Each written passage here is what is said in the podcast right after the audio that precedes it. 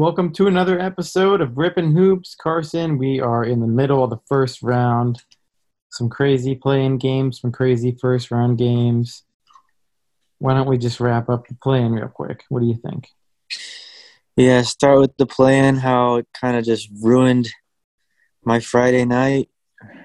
Really, the only things that the Blazers were implied in in the playoffs, and it kind of just got ruined. Uh, so yeah, let's get started off with the Pelicans and Clippers. You want to skip all the way there? Yeah, we don't need to care about the other ones. Uh, you're probably right, but just for the quick recap, Nets beat the Cavs pretty handily on the first day by seven.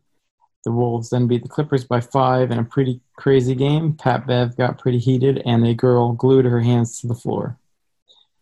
The next night, the Hawks beat the Hornets by 29. LaMelo was not good again, just like last year's play-in.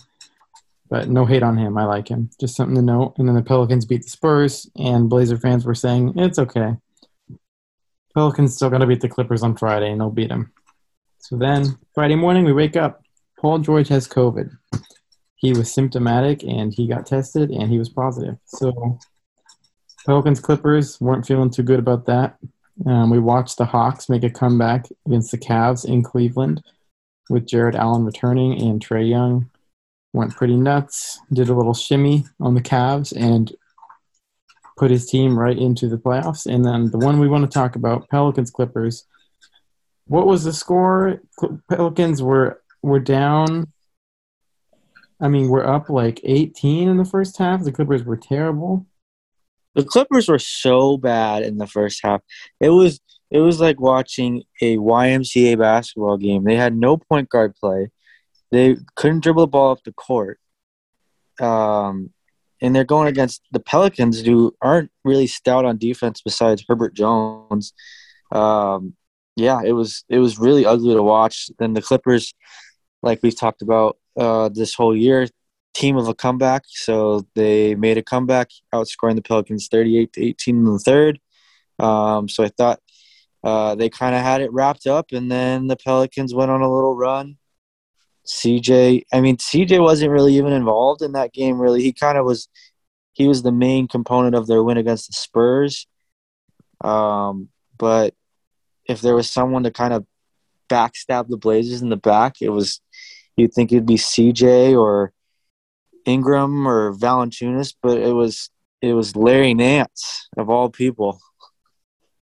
Yeah, Larry Nance, 14 points, 16 boards in that game, had a ton of putback dunks.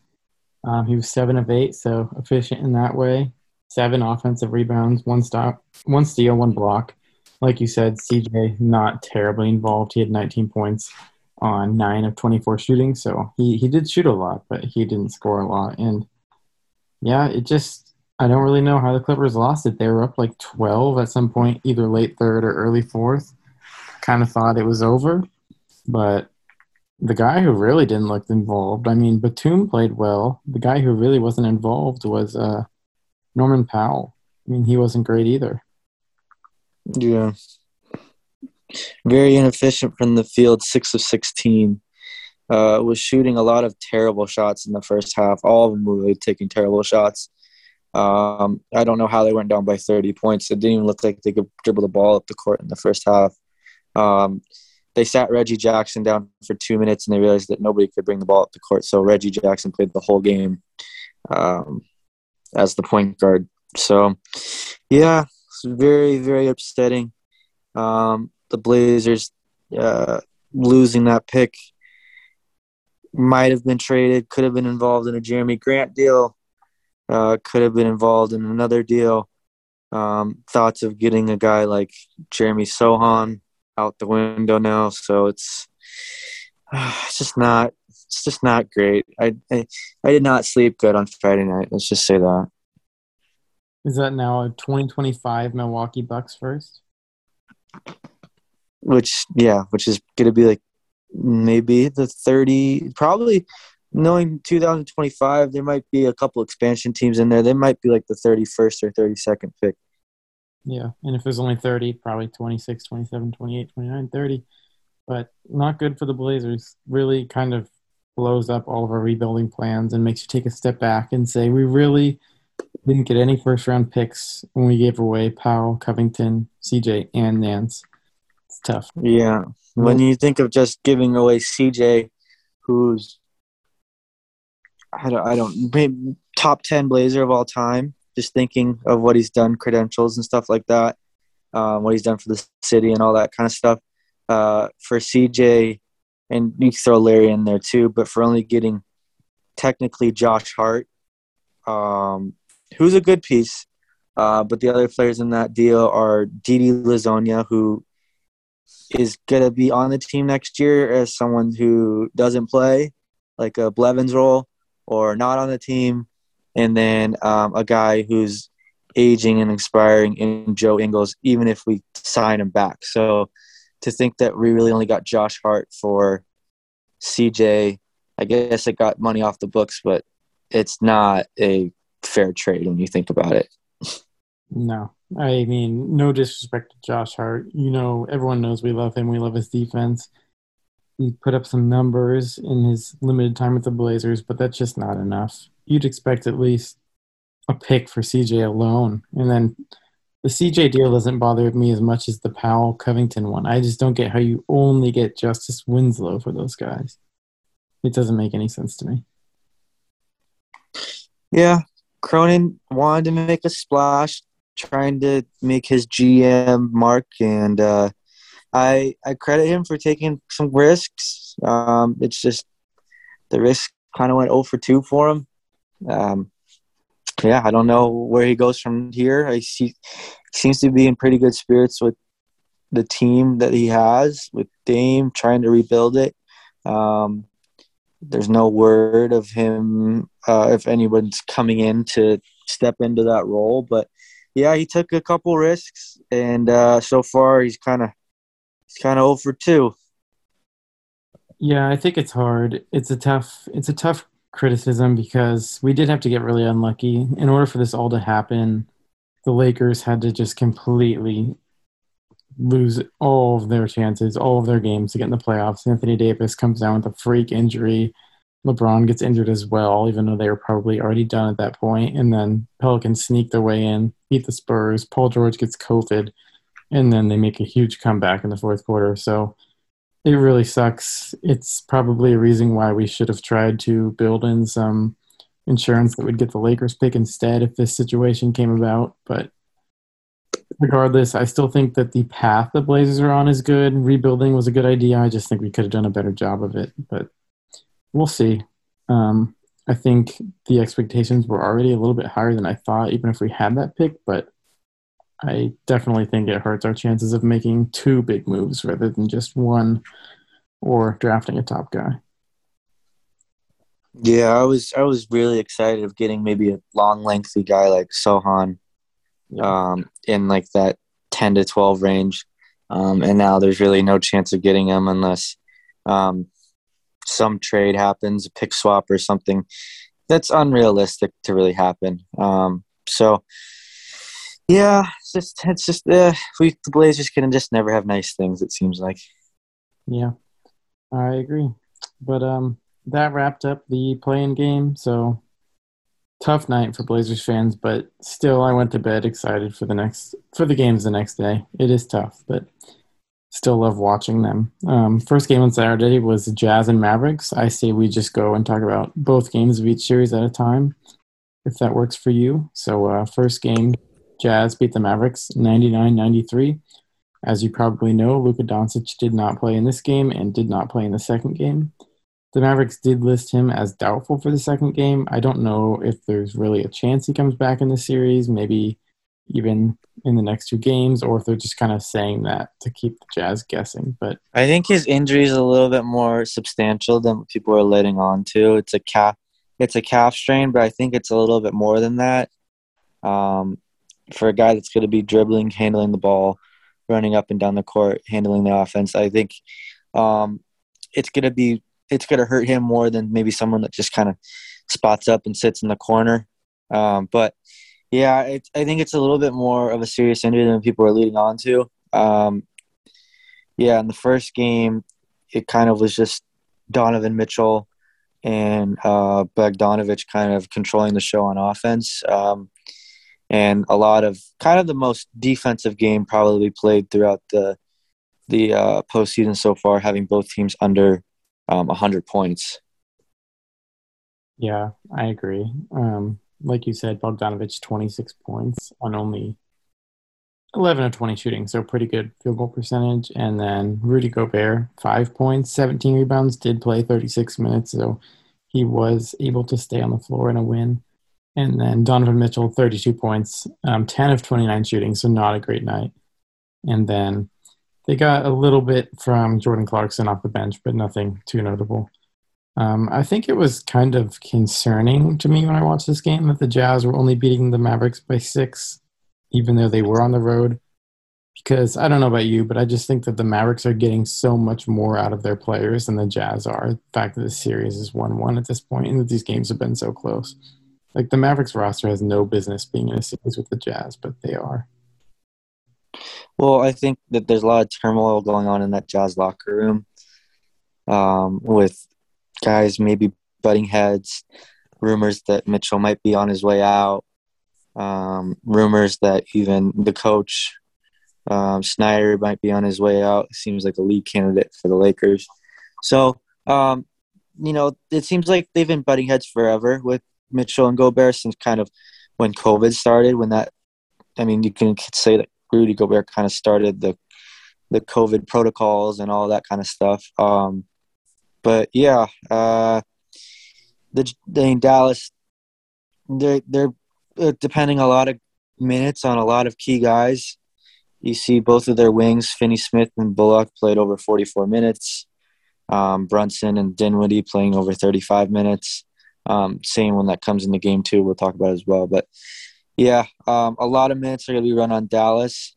I still think that if Doncic doesn't play in any more of these games, I still think that Utah has the advantage. Um, I think they've been there before. They have a little bit more experience. Um, I don't even Don if Doncic is hobbled, I don't know how that reacts to it. But I think this series is probably going to go six or seven, um, depending on if Doncic plays. Um, kind of depends on who's really going to win, but I think it goes six or seven still. Yeah, I feel like it might go six or seven regardless. Yeah, that's what I mean. I think it goes six or seven. Um, but I can I think Doncic playing kind of depends on who wins the series is kind of what I mean. Yeah, if Luka comes back even hobbled, I think they'll win the series pretty handily. Because Luka, like you said, obviously it's a tough injury and it's probably more serious than they're leading on. But Luka is one of the few guys that I could see playing like while only walking. like that dude just slows the game down, half court offense.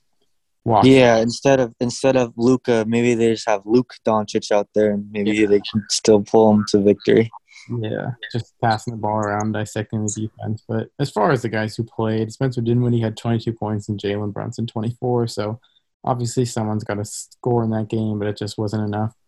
Um, going into the second game, this was one I wasn't sure about. Second uh, Mavericks Jazz game. Why don't we just stick there? That game was tonight. The Mavericks won 110 to 104, um, so a higher scoring game behind 41 points from Jalen Brunson. Um, Maxi Kleber also had 25 and was really hitting a lot of big shots. Seems like over and over, the Mavs were just finding three point shooters in the corner and the Jazz were leaving them. Yeah, a lot of uh, help defense from Utah that kind of led to a lot of open shots for uh, Dallas. Um, like you said, Brunson, 41 points on 25 shots, very efficient.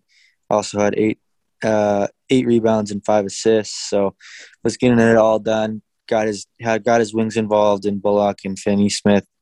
Both had three three pointers. Um, Maxi Kleber had eight three pointers. So spreading the wealth around. Um, and then when we look to the guys that were kind of scoring for uh, Utah last game in Bogdanovich and Mitchell. Bogdanovich still efficient from the field, 25, but Donovan really struggled. He still he had 34 points, but on 30 shots, so really inefficient. And then a guy that just, uh, just can't just destroyed them offensively, like in a bad way. Um, Mike Conley was awful in this game. Um, terrible that he was played off the court almost was getting destroyed by Brunson on defense. Um, was 0 for 7 from the field, so had he had no points. He didn't score a bucket. He didn't score a, a free throw. He was kind of just taken out of the game. Um, and they kind of played Clarkson in that role, and Clarkson is not known for his defense. He's kind of in there to be a spark plug. Um, so that's where this game kind of got a little bit out of hand, and Dallas had uh, Dallas kind of ran them out of the gym. I mean, it was only six points, but uh, Dallas just it was more of an up up up pace game where that kind of favors Dallas more than it favors Utah. Is what I'm trying to say. At least the Luka list Dallas it does. Yeah. But uh, yeah, Gobert again. Um, only eight points, so 13 combined points in two playoff games. Not making a great case for himself um, as far as a playoff guy. I know he is definitely a rim protector and a good defender, but I just don't think he's ever really proved anybody wrong in the playoffs. Um, as far as Mike Conley, I think I said on this podcast last week that Mike Conley is, or that Jalen Brunson is much better than Mike Conley, and I think some people might have taken that and been, oh, really? But I think Jalen Brunson's really underrated. A lot of people don't know who he is, and he is just miles better than Mike Conley at this point. Um, he's just quicker. He's more offensively talented, and I mean, maybe not as savvy as a veteran defender, but obviously much better. One interesting thing is that the starters for the Jazz all were negative. Um, some minus 19 plus minus, minus 16, minus 10, minus 14, minus 7. And then their bench, Danuel House Jr. was plus 17 and Hernangomez plus 14. Um, Clarkson had 21 points off the bench on 8 of 11 shooting. So bench was pretty good. Starting it just wasn't. And um, a lot of that could just be that the Dallas bench didn't play good with Bertans and them, but thought that was interesting. Um, one one. Well, yeah, I mean Dallas's bench isn't going to be very good because a lot of them are playing. Well, I mean one of them's in the starting lineup now, but their main guy off the bench, um, you know, is probably going to be Dinwiddie, um, running that def- uh, running that second show, and he's kind of had to step into the offense because Luka hasn't been able to play. Yeah, but um, one one going back to Utah, I imagine my prediction is that Utah wins the next two games at home, and then Luka comes back for Game Six, ties it up, and this goes to seven, and the Dallas wins. But really depends on the health of Luka. I don't I don't exactly know. Yeah, I totally agree. Um, next game on Saturday was the Wolves Grizzlies game, and like we talked about, this is going to be an exciting series, and it was an exciting series but didn't turn out the way most people thought. Um, Grizzlies heavily favored in this matchup, both the series and this game individually, and they lost 130 to 117. The protests against the Timberwolves owner continued as someone chained themselves to the basketball hoop this time. Well, this is this is a question I have uh, I have for you. Are you more excited to see how far Minnesota goes in the playoffs, or are you like as a team, or are you more excited to see how far they go into the playoffs to see how many cities can uh, lead to a protest? so it's actually the same group of people. Yeah, but but I think it's because of it's it's in Minnesota. Yeah. Well, it's like the, like the first one was in Minnesota. Lady super glued her hand to the floor kind of don't get that. I feel like if she wanted to make a statement, maybe she super glued her face or something to the to the ground. I think that would have been harder to kind of get off than just her hand. Um, but uh, the second one, it seemed like she was there for like ten minutes and nobody knew who she was. Yeah, they were playing was, with her. Yeah, and she just chained herself to the to the basket. Um, I like this one a little bit more. I don't I'm not body shaming or anything, but it was a little bit more funny when the, the, the second girl was a little bit bigger. Um, and uh, it seemed like it was a little bit more trouble to kind of get her out of the gym. So I thought it was a little bit more funny. Um, but yeah, I don't know uh, how if how long Minnesota's in this uh, this tournament in the playoffs. How many cities uh, we're gonna get the chicken protests for? So yeah.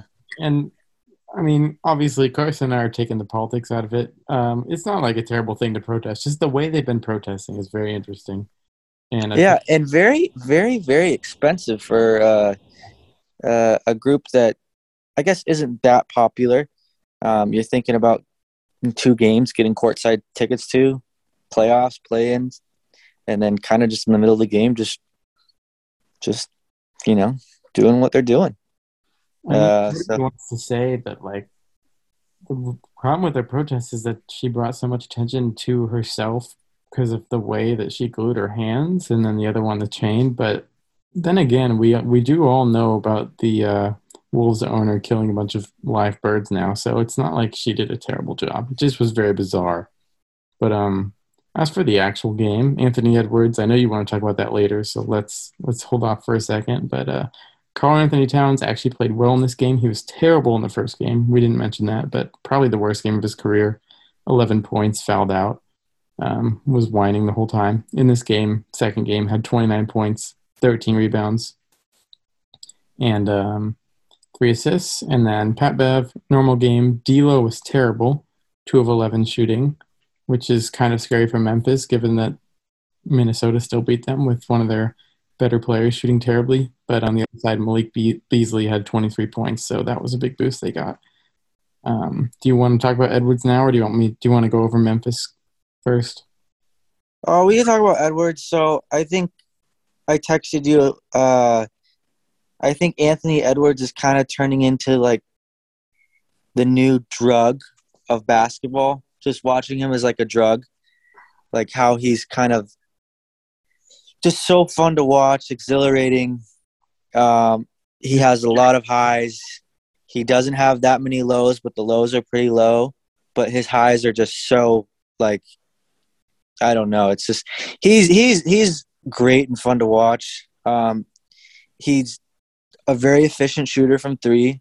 Um, he can knock down uh, shots off the dribble, um, off the screen. He can come off seals. He can dunk with the best of them. Uh, he's turning into one of my favorite players in the NBA, and I feel like he is going to be uh, one of the most fun people to watch in the NBA for years to come. Um, I think he's one of the most exciting players in the NBA. Are you having withdrawals because you can't watch him for the last two days? Yes, definitely. All right, it's a drug then. But yeah, like you said, incredible player, 36 points, um, two blocks, and a steal. So doing it on both ends. He doesn't get nervous for games at all. He commented on how the kids in Memphis tell him he sucks and he thinks it's so funny, and he's just there for the moment. Dude's always smiling. He thinks he's the best player in the NBA, and he will probably end up being in that discussion, top 10 in his, his career. If I had to call it now, I'd say he's going to be a superstar. Yeah. Uh, and another guy for the Timberwolves, um, my uh, 2K best friend who played 2K all the time, Malik Beasley, had a great game. 25 points off the bench. Um, 23, but yeah. 23, yeah, but uh, very efficient. A guy came from Denver. Uh, another spark plug off the bench. Um, he had a great game. Wouldn't surprise me next game that he might only have two points. He's one of those kind of guys. Um, but yeah, it helped them in this game uh, very much uh, when uh, D'Angelo was not as best. D'Angelo actually averages his most points per game this year against Memphis, so kind of surprising, um, and it's kind of shocking uh, for Memphis that uh, they kind of stopped a guy that they hadn't stopped all year, um, but the other guys kind of stepped up for Minnesota. Yeah, and on the other side, for Memphis, I think the main problem was, for one, Steven Adams just getting played off the floor by Carl Anthony Towns. Not really effective at all. Only played 24 minutes. I think they might look to go to Xavier Tillman in future games. He's a little bit quicker for Towns. Um, and your boy, and your boy Brandon Clarke. Brandon Clarke was great. Brandon Clarke has been good since I've watched them this year. Um, 13 points, 12 rebounds in this game. Um, had two steals as well. Was really running the break and six to seven shooting, so always efficient from him. Not much else from their bench. Um, but as far as the starters, Jaren Jackson Jr. only played 24 minutes because he was in foul trouble. He had seven blocks in 24 minutes. But uh, Yeah, Jaren Jackson's a guy that has so much potential, but he has always had foul trouble problems. especially in playoff series. Last year, uh, same type of deal where he would just get in foul trouble in any uh, in every kind of playoff or play-in scenario. Um, he has so much talent in the world. He just can't keep himself on the floor if it's injuries or just foul trouble. So, uh, yeah, it's a, it's an interesting matchup. Uh, like you said, Steven Adams not very efficient when he's on the floor. Getting, I mean, Karl-Anthony Towns can bully him um, outside the paint, inside the paint. So it's not a good matchup uh, for him as well. So yeah, leaning towards guys like Brandon Clarke, Xavier Tillman, uh, Jackson. So guys that are mobile that can stay with him, I think is the way to go. Might see more minutes from Kyle Anderson and those type of guys for sure. Yeah, I think Brandon Clarke should start. Um, at least should start. I don't know if he should start on KAT, but he should start. I think they smaller centers often do well on KAT just because they can keep up with him. Um, but just to recap, also Dillon Brooks twenty four points, Ja Morant thirty two points. Um, was 16 of 20 from the line. So the Memphis Grizzlies had a lot more free throws than the Wolves and still lost. Um, Ja kind of was forcing his way in there a little bit when I saw, and not not really getting. I mean, he got the calls obviously, but not really getting a ton of help from his teammates. Kind of at the end of the game, it was just force, force, force from Ja, and I didn't really blame him at that point. But this is definitely one that I think is going seven. Um, I was thinking Memphis in five, but after the first game, I think this is going to be a tough series for both teams. Yeah, I think I picked Memphis in five too. Um, I still think Memphis has uh, the better team.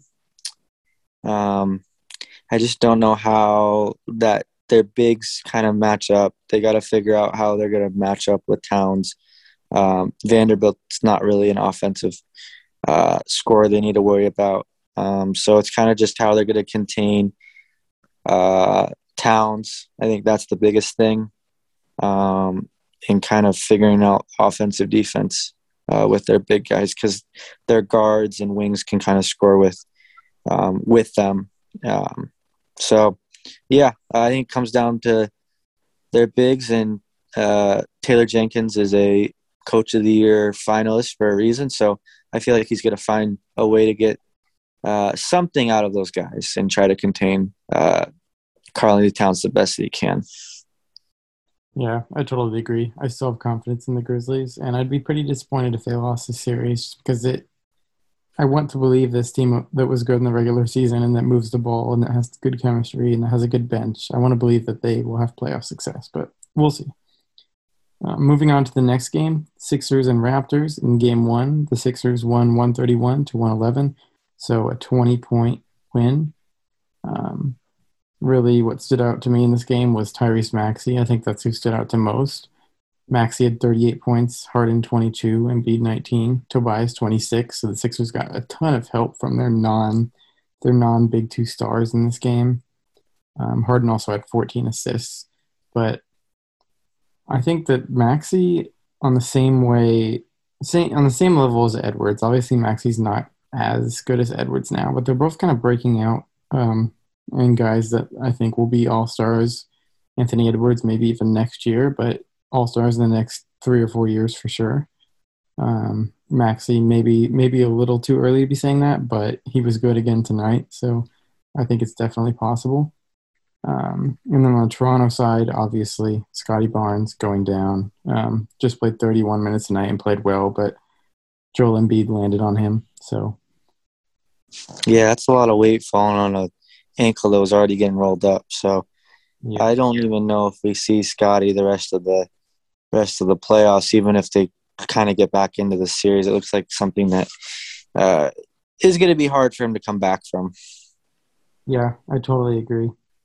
Um, Gary Trent Jr. also didn't play too well in this game and then was doubtful for game two with the sickness, but ended up playing. Um, Van- yeah, Gary Gary was throwing up uh, before the game in the middle of the game. Uh, it's non-COVID related, but uh, it didn't look like himself. He didn't play very good. He didn't play very good tonight either. So I think he's just fighting a bug um, which kind of stinks because they don't have a lot of off the dribble scoring options besides VanVleet, really. So, and Pascal, but Pascal's not really a three point shooter. So, uh, kind of stinks to have their off their off ball guard kind of not be hundred percent as well. So, yeah, I mean, I think if he's not back, this series is pretty much over as far as Scottie. and then uh, hopefully Garrett gets better quickly, and they can steal Game Three, and maybe Scottie feels better than we think. But it looks pretty. The chances look pretty dim for them right now. Siakam has been impressive, in my opinion, in both games. He looks like he can finally create his own shot, um, not just going to the spin move every time. But other guys that um, I just wanted to. I was taking some notes earlier, and I thought Precious kind of Precious Achiuwa. I like him. He tries to do too much a lot of the time. There was an instance where he had like a three on one fast break. Didn't give it to VanVleet. Tried to go himself. Took off too early and kind of just left the ball short. And then a couple other times, I just thought he could kicked the ball out. Had a bunch of guys around him, and he went up too much. So Raptors didn't get a ton of help as far as the next man up mentality from their bench. Um, Boucher was okay, but I think I think it's pretty much over for them. I think the worry with the Sixers was that Harden might not play well, and then they'd be relying only on Embiid. But as we've seen, Maxey has kind of been just as good as those other guys, and it's not really all on Embiid anymore. And then Harden has turned into a distributing playmaker that has really been good for the team. So, yeah, um, the one thing that the, a lot of things that scare me about Philly, um, one thing is that they just don't really have a lot from their bench, but they're kind of spreading out. Doc's been actually coaching really well this series, kind of spreading out Maxey and Harden, playing them together separately, so at least one of them's on the court, kind of controlling the offense. Maxey's not really that big of a distributor, um, where Harden kind of is. So um, but I mean, they're they're playing kind of the best that they can right now. I mean, they're Toronto's having a lot of things really not go their way. I think Toronto has one of the best home court advantages probably in the NBA. Um, one thing as well is that Philly will be without Matisse Thybulle for both those games, or actually those three games, um, because he is not vaccinated. He cannot play in Toronto so that could be a big deal. Um, uh, if everyone kind of comes back healthy for Toronto and kind of uh, that's honestly Philly's best defender. So um, that puts more minutes where Maxey or Harris or Harden has to guard maybe like a VanVleet or a Gary Trent where they're moving around a lot more. So I don't know. It could it could turn quickly. Um, but a lot of things would have to go Toronto's way for sure. I think Philly's only been playing Thybulle about 10, 10 or 12 minutes a game in the series because they know he's going to be gone, but he did have three blocks in 10 minutes tonight. Um, and then the other thing I think is that Philly has benefited a lot from Tobias Harris having big games. I think I said he had 28 in the first game and 20 tonight. I don't know if that'll be that consistent. Um, and then obviously we don't know if we'll get this from Maxey every night. So with Joel Embiid and James Harden, I guess you never know. Injuries could do something to Philly just like they did Toronto, but at this point it's looking pretty dim unless things change for Toronto. And I still I still think they're a good team. I think this is just kind of unlucky. The injury hurts and Philly's just kind of hitting shots at the right time. So, you know, they say home or the series doesn't start till a team wins on the road, so we'll see. But I'm not sure that Toronto can win both these next two games. Uh, yeah, I, I, I, I just I'm not totally in on the 76ers because they have a lot of things that just really have not worked in the playoffs, counting just James Harden kind of not coming out in big games and Doc Rivers not being the greatest coach in big games, but so far they've they've they've proven me wrong. So, uh, yeah, I think that they'll need to win one of those road games um, to kind of turn me off the ship. But I still think that it's still going to go six or seven. I think it's going to be closer to what people think um, since first since the last two games have been played and Philly's kind of dominated. bold prediction. I, I, I want to I want to agree with you, but we'll see. I kind of think this might go five. And then the last game of Saturday was the Warriors and Nuggets. The Warriors kind of demolished the Nuggets in both games. Um, Jordan Poole has just been unbelievable. He had 30 points in the first game, um, and kind of kind of carried the team. Curry only played 21 minutes in the first game and only had 16 points. Didn't really look like himself. Um, obviously, that changed in the second game, but lots of minutes from guys on the bench because this game was so such a blowout. And Clay kind of did what you'd expect him to do. Um, 19 points on 7 of 15 shooting, and then Wiggins was also fairly good. I think the Warriors just looked really good as a whole unit. Um, I think you watched more of this game than I did. I was out at dinner, but yeah, I mean, just looking at just putting both games together, just looking at uh, how well Jordan Poole's been playing these last his first two playoff games um, ever, really. Um, when they were in the playoffs a couple years ago, he really wasn't even a factor. He's a guy that's kind of built his way kind of all the way up. He was a guy that was coming into like that bubble season was really like a guy that was playing for a roster spot, like a CJ Elleby type of player. Um, but he put in a lot of work and has kind of just turned into one of the most efficient scorers off the bench and now is playing starter minutes because Curry's came back from injury. But their starting lineup, I not their starting lineup, but their lineup that they can throw out um, at times with all three of them, Poole, Thompson, and Curry, and then have Wiggins and Draymond play the small five. I mean, that's that is a really scary lineup with a lot of offense. Um, Draymond isn't afraid to guard really anyone, so he can really guard any five, really. So um, the way they've been, they've been playing, the way that arena's kind of been, uh, just the energy they've been producing. Um, yeah, they look really scary. I don't know how they match up against Phoenix that has a lot of wings and a lot of talent there, but I feel like they're going to be uh, Western Conference Finals bound if they keep playing like this. Yeah, we'll see. It depends how Memphis, what happens with Memphis. But as for Denver, Jokic had 25, 10, and 6 in the first game, as well as three steals and a block. So Jokic was good, but you can see he's frustrated. Obviously, he's just miles better than any of his teammates.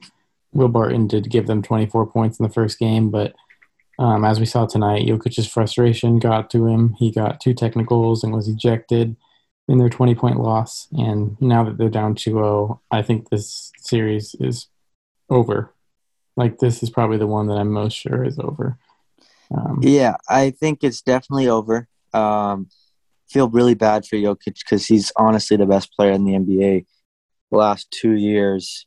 Um, and now, just in this series, he's going up against just, uh, I mean, not, I mean, guys that are just going to be in the Hall of Fame, three of them um, at least that are going to be in the Hall of Fame. And it's just, he really just has no help. I mean, Will Barton is his second best player.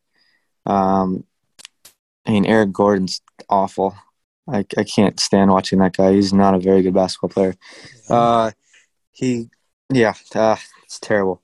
Um, but yeah, Jokic is kind of just playing one v five out there, and it's just it's I just feel bad for the guy because he puts all of his heart and soul into it, and he just he can't beat a, a team oriented team like Golden State by himself. Um, and yeah, you can see the frustration with him, and then also with just the team Denver itself, just just fighting with each other on the bench. They they seem out of it.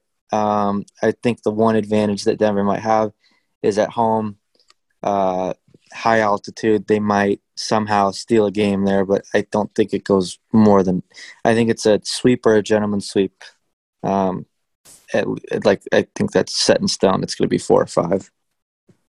Yeah, Jokic worked his butt off. The Nuggets had the lead in the uh, second quarter today, and we're even close within the first quarter in the first game. But Steph Curry comes off the bench in 23 minutes, scores 34 points on 12 of 17 shooting. So kind of a ridiculous performance by Steph just after people were saying he wasn't look like himself. And I think Jokic has just kind of had enough. I hope this doesn't lead to him, you know, asking out of Denver. I don't think it will, but that was it was tough to watch. As for the Eastern Conference 1 8 series between the Heat and the Hawks, the Heat won the first game by 24 points. Um, they've only played one game at this point. Heat kind of just demolished them as a team. Nobody was really incredible besides Duncan Robinson, who shot 8 of 9 from 3, 9 of 10 from the field. Just absolutely ridiculous. Yeah, very surprising for a guy that's kind of lost his role in Miami. Uh, he's always been just kind of a shooter, but he was losing minutes to Max Strus uh, throughout the year. Um, I mean, Gabe Vincent, Caleb Martin, those kind of guys. Um, but yeah, he was very efficient. Um, eight of nine from three was just making everything he was throwing up there. Um, and I don't know, Miami's Miami's team basketball and everyone just getting involved and not one guy really stealing the show and just the defense they were throwing at Trae. Um, they were probably the most. I, I was the most. Uh, I don't know what the word is. I they were the they were the team that I think played the best out of these games that I've watched. Yeah. I think the Suns were trying to match that energy, but then kind of second half let the Pelicans back in, which made Miami the most impressive team. They kind of beat Atlanta from start to finish. And like you said, just effort from everybody. There's not really any stat line that jumps out at me besides the Duncan one.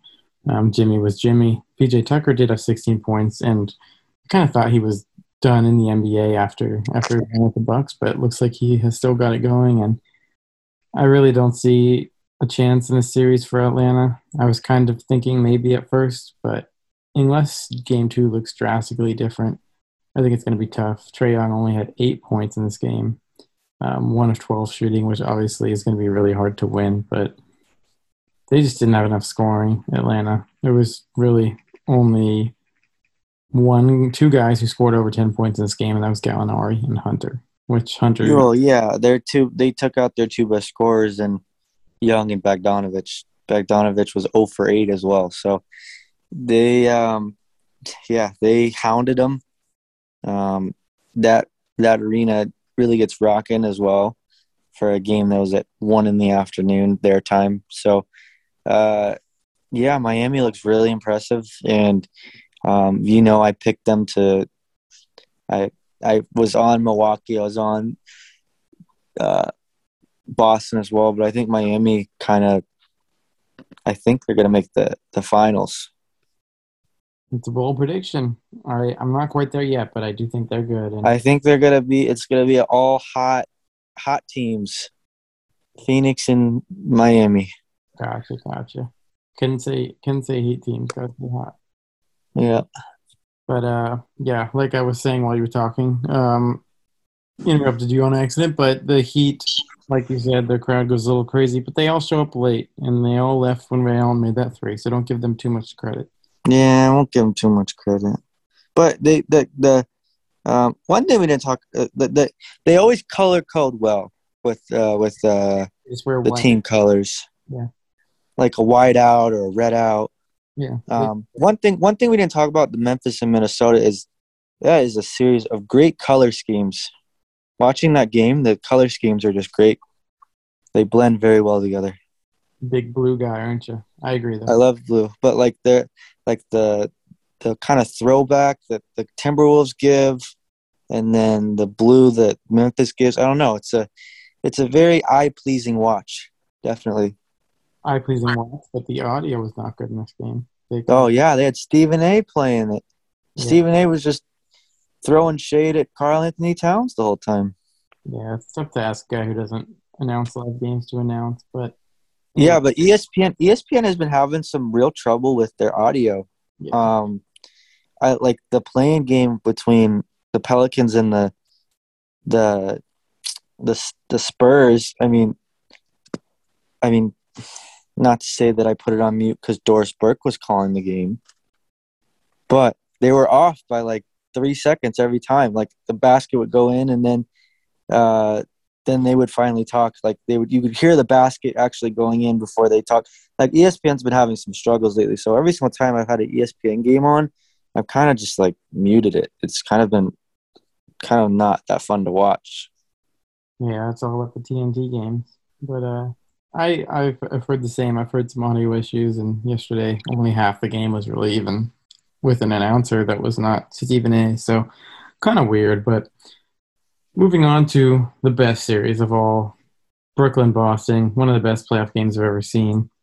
Um, Tatum, 31 points. We'll talk more about those last two points later, but really a great performance on defense and offense. Two blocks, a steal, had eight assists, four boards. Pretty efficient. Um, Al Horford was also great with 20 and 15.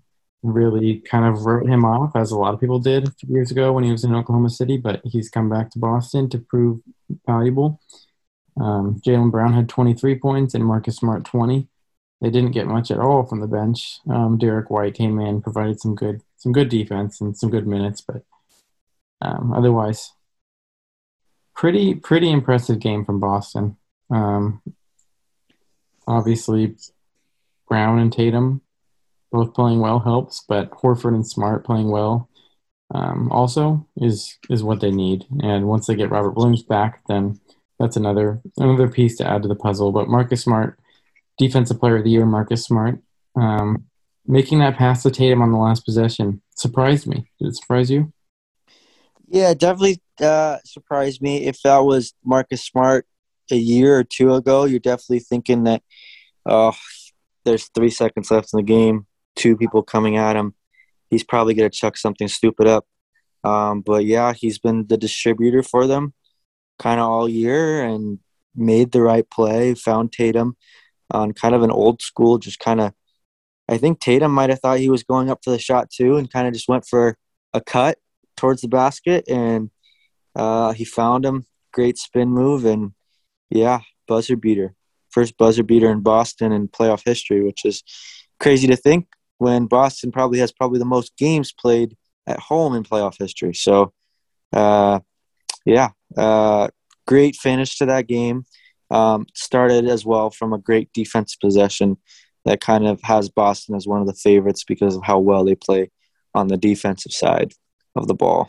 Um, and really showed from Jaylen Brown that game as well. Like Jaylen Brown was not really efficient from the field. He did score 23 points, but um, four steals, two blocks, so six stocks if you put those together. Um, just played really well uh, on the defensive side. And uh, yeah, they're they're a team to be reckoned with for sure. Um, but yeah, Brooklyn had some good some good key uh, individual performances as well. Um, when we think about Kyrie and all that was going on in his head throughout that game, but uh, yeah, you want to explain what the the controversy with Kyrie? Yeah, so there's obviously a lot of things behind this. It's Kyrie leaving Boston. It's Kyrie, just the fans yelling at him. Um, it's Kyrie stepping on the court in Boston. It's it's the stuff he said in interviews. It's a lot of stuff. He's burning the sage. Yeah, he's just kind of a he's a weird guy. He's a villain, but I think it was for the most part pretty harmless. Kyrie did did flip a few birds to the crowd, which is caught on video. Kind of weird. He told a he told a fan, a girl fan, to suck his dick. Yeah, that's but uh, going back to the Tatum play real quick before we get on to the Nets, I do think that you're right, and Tatum was probably actually going to the rim to get the board, and I was really impressed that he caught the ball and spun like that. Like I don't, I've never really seen any guy with their first reaction to be to spin after getting a pass like that right to the hoop for the win. It was a one point game, so obviously huge shot. Um, probably a shot that'll be in Boston history for a while. But Kyrie, 39 points. Um, pretty much unstoppable every time he went down the court. Four steals as well, so played good defense. And I just I don't know if they can get that from Kyrie again, but I also don't think Durant will go nine of twenty four. So I think we'll see less Andre Drummond in this series, um, just because he was pretty bad when he played, minus thirteen plus minus. Um, but I think this actually, as well as Boston played, I think I'm more convinced in the Nets than I was before. Durant with six turnovers, shooting nine of twenty four. I don't think that'll happen again, and I just think that they'll get more production from guys like Seth Curry and Patty Mills in the future. But um, who knew Goran Dragic would be so good still? Yeah, Goran Dragic played really well. Um, kind of the spark plug that they needed. Um, 17. Did he have 17 points? No, 14 points. His plus minus was 17. Uh, so yeah, he played really well. Um, he's going to be a key contributor to the rest of the series, um, and kind of what their game plan is. Uh, yeah, like I think their Drummond's probably going to be taken out of rotation. Um, I think Claxton's going to kind of be their big guy that they rely to, a little bit more mobile um, with a guy like Horford, um, Grant Williams, those type of bigs. Um, so, yeah, um, we know that Brooklyn has the star power to compete with anyone. Um, but yeah, it's going to be a great series, six or seven probably. Um, but I still think I still think Boston's got it um, with the defensive on the defensive end to kind of just let those two guys eat and just nobody else do anything else, and that's kind of what happened in this game. Yeah, I still want to say Nets in seven, but I really, I really don't know. It's kind of a coin flip for me. But um, moving on to um, Khris Middleton. I don't know why I said Chris Middleton. Milwaukee Bucks beat Chicago Bulls. Khris Middleton with 11 points. Giannis with 27 and 16. Um, but the weird thing is, the Bucks should have beaten the Bulls by more. I think everyone was predicting a sweep, and they only won 93 to 86. So again, a really low-scoring game. And what stood out to me was that the Bulls stars, so DeRozan, LaVine, and Vucevic, combined 21 of 71, and they only lost by seven in Milwaukee. Are you concerned at all about Milwaukee, or do you think this was kind of due to the fact that the Bucks had 21 turnovers and the Bulls only 11? Yeah, it was just a very sloppy game all around, very physical. Um, just kind of a weird game. Probably the game I least enjoyed watching out of all these games. Um, maybe because it was the lowest scoring, but maybe because um, it was just very sloppy. A lot of turnovers, a lot of bonehead plays, that type of deal. Um, but yeah, scoring and shooting from Chicago was very limited. DeRozan six for twenty five, like you said, um, was very inefficient for a guy. We've been talking all year. It's been scoring a lot and being so efficient. Um, but yeah, they got a lot of they got a lot of wings that they can throw towards those guys like LaVine and and DeRozan. With we know Wesley Matthews is a great defender. We know Jrue Holiday is a great defender. We know Pat Connaughton's a good defender. Grayson Allen's a good defender. So they got a lot of bodies they can throw at them. So I don't think the series, both these teams are going to average under 100 points a game, but uh, yeah, it was kind of a it's kind of a sloppy game to watch. It kind of flew over my head. I wasn't really watching it as much as I could have, but it was a very low scoring game and kind of sloppy. I agree. For how close of a game it was, it wasn't that interesting. Um, I think I predicted Bucks in four, and now I'm going to change it to not change it, but I'm going to say I predict that the Bulls probably get one game at home, just because I think there'll be a night when LaVine and DeRozan deliver and shoot well. And as we've seen, the Bucks are not perfect. Lots of turnovers tonight, but I still think the Bucks will be better than they showed.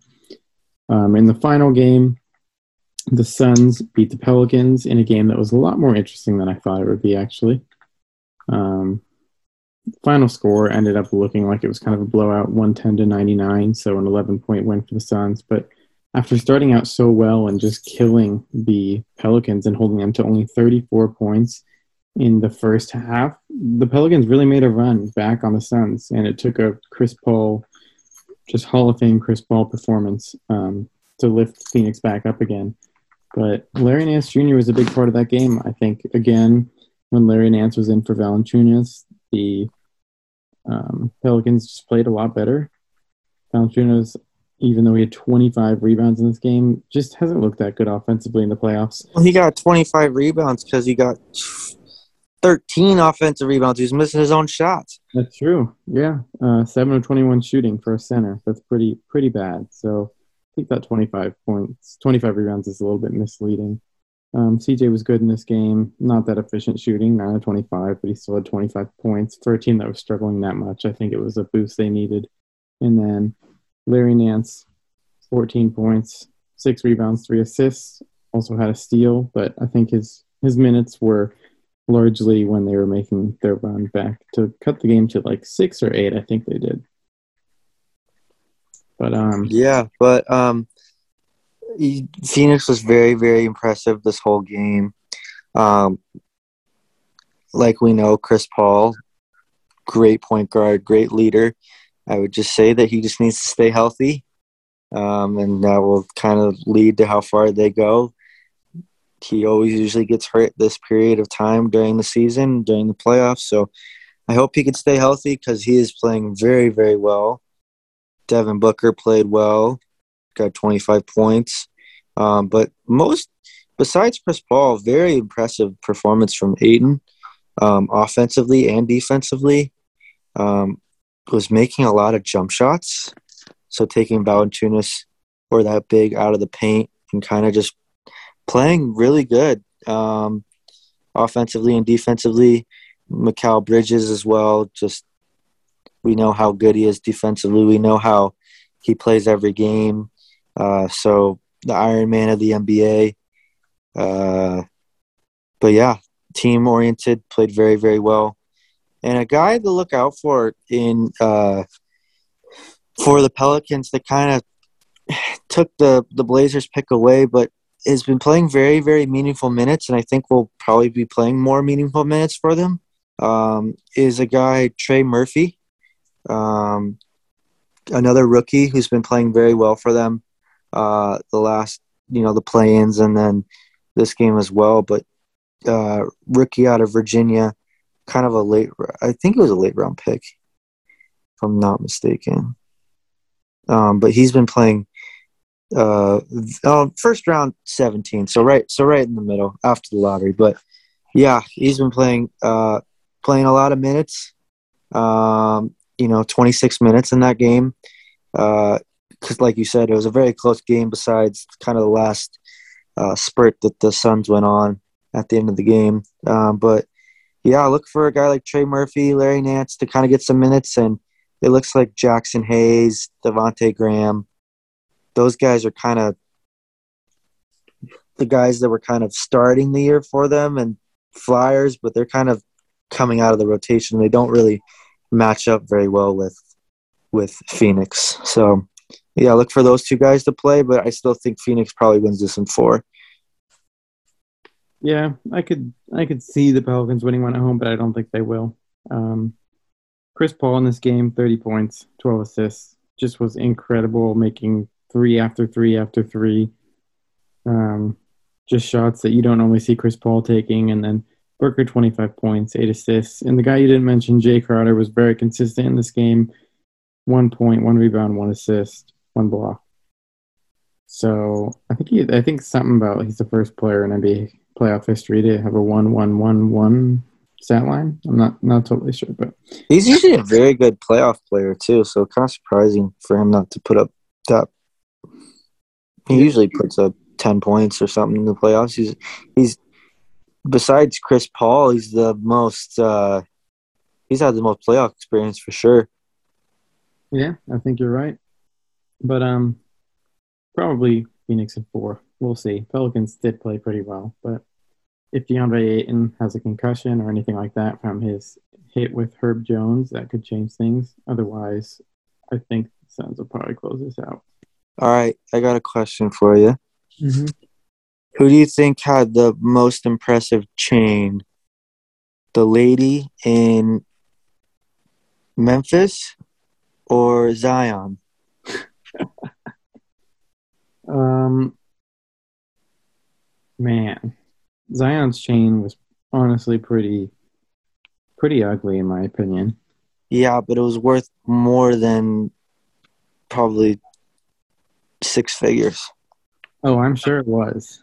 Um, I wish Zion was on the court, but I'd say I'd say the uh, Zion's chain's more impressive just because the girl who changed herself around the Memphis rim didn't even really get much TV coverage. They kind of purposely didn't show her, so I think they want to stop this from going on, um, and they kind of just played around her. So probably Zion's, although I really wish that dude. I don't know. I'd be worried if I was David Griffin. He might hurt his back for how heavy that thing might have been. That's true. That's true. Although I, I've heard Zion thinks he, he can play and the Pelicans don't. But we'll see. Um, obviously, the 360 dunks he does in warm-ups are pretty impressive and show that he's definitely coming along. But before we close out, what what has been your favorite series um, besides Boston, Brooklyn? Because I know that we're both going to say that. And then what has been your least favorite series? Well, my least favorite so far has been the Chicago Milwaukee. I just don't think it's going to be that. Uh, I don't think it's going to be that really competitive. I still think Milwaukee is going to win in like four or five. Um, put a whomping on them, and I just don't think they're going to be. Even if they are close games like they were last time, they're going to be kind of just back, like just fight out, like low scoring, or they're to kind of blow them out. So, I mean, it's not really been that exciting with uh, that series, um, but I probably between Me- the Memphis and Minnesota is to be a really fun one. Um, and I still think I still believe in Toronto. I still think Toronto can can pull it out against Philly. Um, but I think three, and now with Golden State, I think even three or four of these could be four or five games. Um, I think Miami can win in four. I think Milwaukee can win in four. I think Phoenix can win in four. And then the way Golden State's been playing, I don't think that they can't win in four. So those four series are kind of set in stone for me. Um, and then the other four kind of intrigue me, um, especially if Luka comes back. Yeah, I completely agree with everything you said. I think kind of four good series and four bad ones, but we might end up having five bad ones if if Toronto can't recover. Um, with that being said, Golden State has still been fun to watch for Poole for me. Oh yeah, Jordan Poole is super fun to watch. I Um, yeah. on the Nets series and the Grizzlies series. And then I think the Dallas one has potential to be really interesting, even if there's not a ton of superstar power. But um, anything else to add? Any more bold predictions before we call tonight? I don't know. I, I mean, I really wish I would have picked Boston because Boston's just such a fun team to watch and such a fun team to root for. Yeah. Um, just with guys like Tatum and Brown, and I mean, how can you not like Horford? Horford's just a good guy. Um, and then being the Bill Simmons guy that I am, so I don't know. Seems like I don't know. I never was really that big of fans of Boston, and then listen to Bill Simmons, and now I'm just a huge Boston guy. I don't know what it is. It's contagious. I mean, I wish I picked them as well, just because well, one they're winning, and two I don't like rooting for the Nets, but I did pick the Nets. Um, so we'll see. I think there's some exciting basketball ahead. Um, games tomorrow, obviously, the Memphis Minnesota one we en- we mentioned earlier. I think that one's gonna be really good. Um, Over under, there's a protest.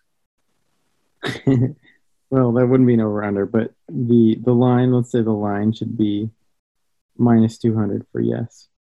So what do we? What what's next? So we got what what what would be a a protest that would? They don't seem like they're gonna like run on the court and like touch someone or have a like I don't. What what do you think the next thing would be? Or do you think? Or do you think? Or do you think the Minnesota uh, owner kind of fights back and just kills a live chicken live on TV? if that happened, there there would be lot, lots of issues, but I don't think that'll happen. I do think there'll be another protest in the series, but I don't know. We'll see. Anyway, no, don't. I'm excited for that. I'm excited for that game, but other games I, I mentioned I'd say are the Hawks and Heat at 4:30, and then the Timberwolves Grizzlies is at 5:30, and the Pelicans Suns is at seven. All these times are Pacific times. We are out on the West Coast, so if you're on the East Coast, just adjust three hours ahead. But um, another good podcast, Carson. Lots of great basketball coming. Again, affiliated with the Rose City Hoops Instagram page. Have a great rest of your week. Thanks for listening, everybody.